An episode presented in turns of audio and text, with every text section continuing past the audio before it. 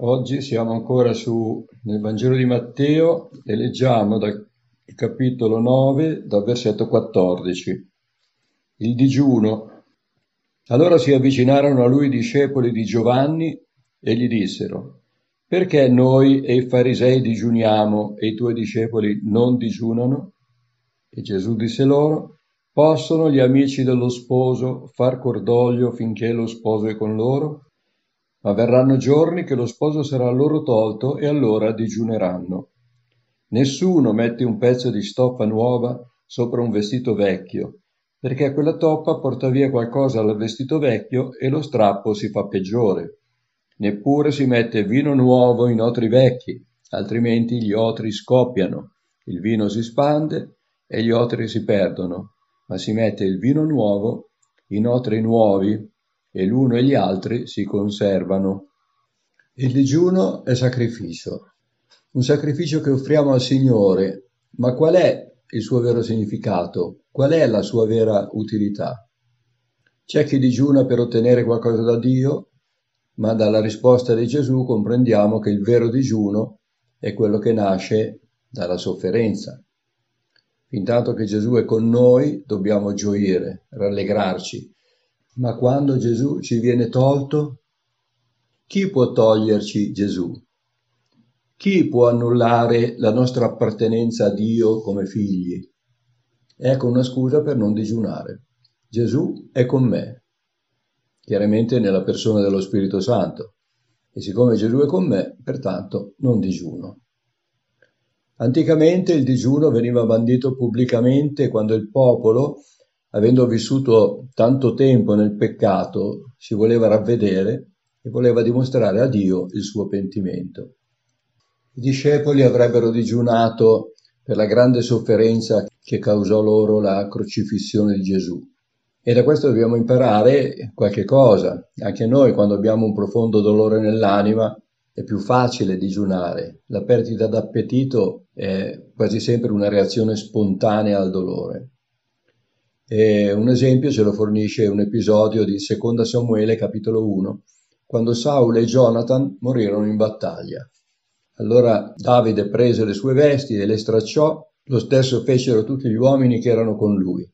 Fecero cordoglio e piansero e digiunarono fino a sera a motivo di Saul, di Jonathan, suo figlio, del popolo del Signore e della casa di Israele, perché erano caduti in battaglia.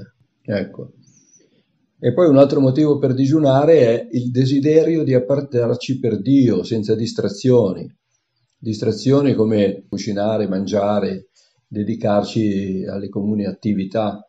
Dedicare una giornata intera alla preghiera senza distrazioni è sicuramente utile. I nostri fratelli africani lo fanno ogni volta che devono affrontare grandi battaglie spirituali, specialmente nelle campagne evangelistiche dove si imbattono sempre in manifestazioni demoniache. Si riuniscono in preghiera per diversi giorni finché Dio non conferma loro che avranno la vittoria. Soltanto poi agiscono. Prima pregano e digiunano e poi agiscono quando hanno la risposta del Signore. Nel capitolo 17 Matteo ci racconta l'episodio in cui Gesù guarì un ragazzo indemoniato. Quando i discepoli gli chiesero del perché loro non fossero riusciti a liberarlo, Gesù rispose, questa specie di demoni non esce se non per mezzo della preghiera e del digiuno. Questa risposta non è riportata in tutti i Vangeli, perché negli antichi manoscritti non esisteva, non c'era, sicuramente fu aggiunta per lo zelo di alcuni trascrittori, ma i traduttori delle nostre Bibbie hanno lasciato questa frase ritenendola comunque utile per noi. A riguardo del digiuno, però, non c'è nessuna dottrina che sancisca regole precise per questa pratica. Al verso 16 sembra che Gesù cambi discorso. Invece quello che dice è molto attinente a quanto detto fino adesso. Infatti significa che come non si può mettere il vino nuovo in otri vecchi, sapete il vino nuovo è turbolento, fermenta, e un otro vecchio non ha la forza di resistere alla pressione che la fermentazione causa e si rompe. Significa che non si può adattare la novità del Vangelo alla vecchia legge. Il Vangelo è freschezza, esuberanza, è speranza, trasforma le persone, è vita. La vecchia legge invece è fatta di regole e precetti che non salvano. Non si può costruire una vera vita di fede sulle vecchie regole. Molti giudei che si convertirono a Cristo cercarono di adattare la nuova dottrina alla vecchia legge, come per esempio far circoncidere i pagani che si convertivano. L'Apostolo Paolo combatté strenuamente contro questo atteggiamento, imponendo loro a questi giudei, a questi giudei eh, conservazionisti, di adeguarsi alla nuova regola stabilita da Gesù, ovvero non mettere il vino nuovo in otri vecchi, non adattare il Vangelo alla vecchia legge. Andiamo avanti a leggere, versetto 18. Mentre egli diceva loro queste cose, uno dei capi della sinagoga, avvicinatosi, si inchinò davanti a lui e gli disse, Mia figlia è morta or ora, adesso, ma vieni, posa la mano su di lei ed ella vivrà.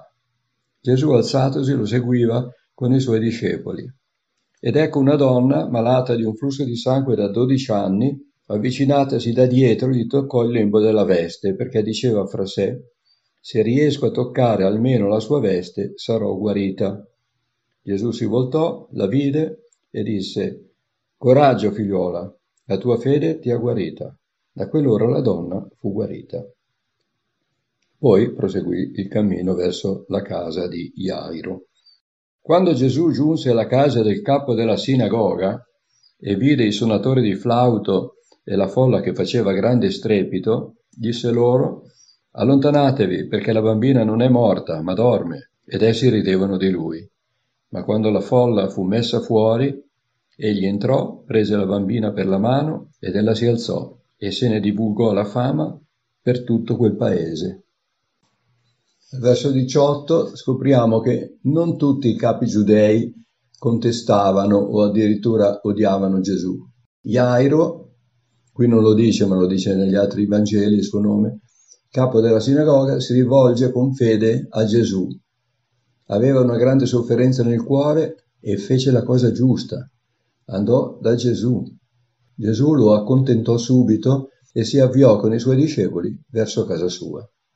A casa di Jairo c'erano già i suonatori, i piagnoni, che facevano un gran baccano, come era in uso per queste tristi circostanze. Gesù, attraverso il suo comportamento, ci fa capire che gridare, lamentarsi, piangere per manifestare dolore non serve a nulla. Infatti li mette tutti fuori, li caccia fuori dalla stanza e vuole rimanere solo con la bambina. Con molta probabilità nessuna di quelle persone soffriva per la morte della ragazza, o pochi, e solo i suoi genitori erano così costernati, ma non facevano nessuno schiamazzo, nessuna scena isterica. Jairo, rivolgendosi a Gesù, fece la sola cosa sensata. Gesù quindi fece uscire tutti e la sua affermazione dorme provocò l'ilarità di qualcuno. La fede vera va oltre l'evidenza, lì c'era un'evidenza, una ragazza morta, ma Gesù va oltre l'evidenza e la fede nostra deve andare oltre l'evidenza, avere sempre questa speranza in una risposta da parte di Dio. In questo caso stava operando la fede di Dio, non la fede in Dio, la fede di Dio. Avvenne il miracolo e gli schernitori restarono confusi, però la fama di Gesù si sparse in tutto il paese e Gesù si accreditava come figlio di Dio proprio attraverso questi miracoli. Poi abbiamo letto che strada facendo eh, Gesù fa un altro miracolo, Recandosi a casa di Jairo, una donna li raggiunge. Era una donna molto malata. Aveva mestrui continui da 12 anni. Quindi possiamo immaginare che per la perdita continua di sangue era rimasta anche senza forze e per aver speso tutti i suoi soldi, tutti i suoi averi nei medici era diventata anche povera. Forse pensava già di essere arrivata alla fine della vita. Un proverbio popolare recita Finché c'è vita c'è speranza. E Gesù ci ha dimostrato nel precedente episodio che la speranza ci può essere anche oltre la vita. E per la donna, che aveva sicuramente sentito parlare di Gesù, Egli era l'ultima speranza. Questo passo ci insegna che chi crede in Gesù può avere speranza anche nelle situazioni più drammatiche. Chi non conosce Gesù, quando la sofferenza non è più sostenibile, arriva anche a suicidarsi. Quando si perde la speranza si arriva a fare le scelte più estreme. Chi appartiene a Gesù può coltivare la speranza fino alla fine e non sarà mai deluso. Quella donna, sapendo di essere impura, secondo la legge di Mosè non poteva toccare nessuno perché l'avrebbe reso impuro. Tutto quello che toccava diventava impuro. Per questo motivo gli si avvicinò di nascosto, facendosi largo tra la folla, e toccò soltanto un lembo della sua veste. Luca, nel suo Vangelo, capitolo 8, versetti da 41 a 56, ci dà qualche dettaglio in più. È scritto che appena la donna toccò la sua veste, Gesù se ne accorse e chiese chi mi ha toccato, perché sentì una virtù uscire da lui. E i discepoli gli risposero stupiti, Signore, tutti ti stanno toccando. Ma il tocco che aveva sentito Gesù era diverso, non era occasionale. Quello era fortemente voluto e suggerito dalla fede di una donna disperata, la quale ricevette subito la risposta che sperava. Qual era questa risposta? Coraggio, figliuola, la tua fede t'ha guarita. Se qualche volta non otteniamo risposta da Dio, forse è perché la nostra fede è blanda. La domanda che ci dobbiamo fare, che ci dobbiamo porre è questa. Dobbiamo forse arrivare alla disperazione per avere una fede vittoriosa? Riflettiamo su questo. Bene, ci fermiamo qui anche per oggi. Abbiamo qualcosa su cui meditare durante la nostra giornata. Il Signore vi benedica, buona giornata a tutti.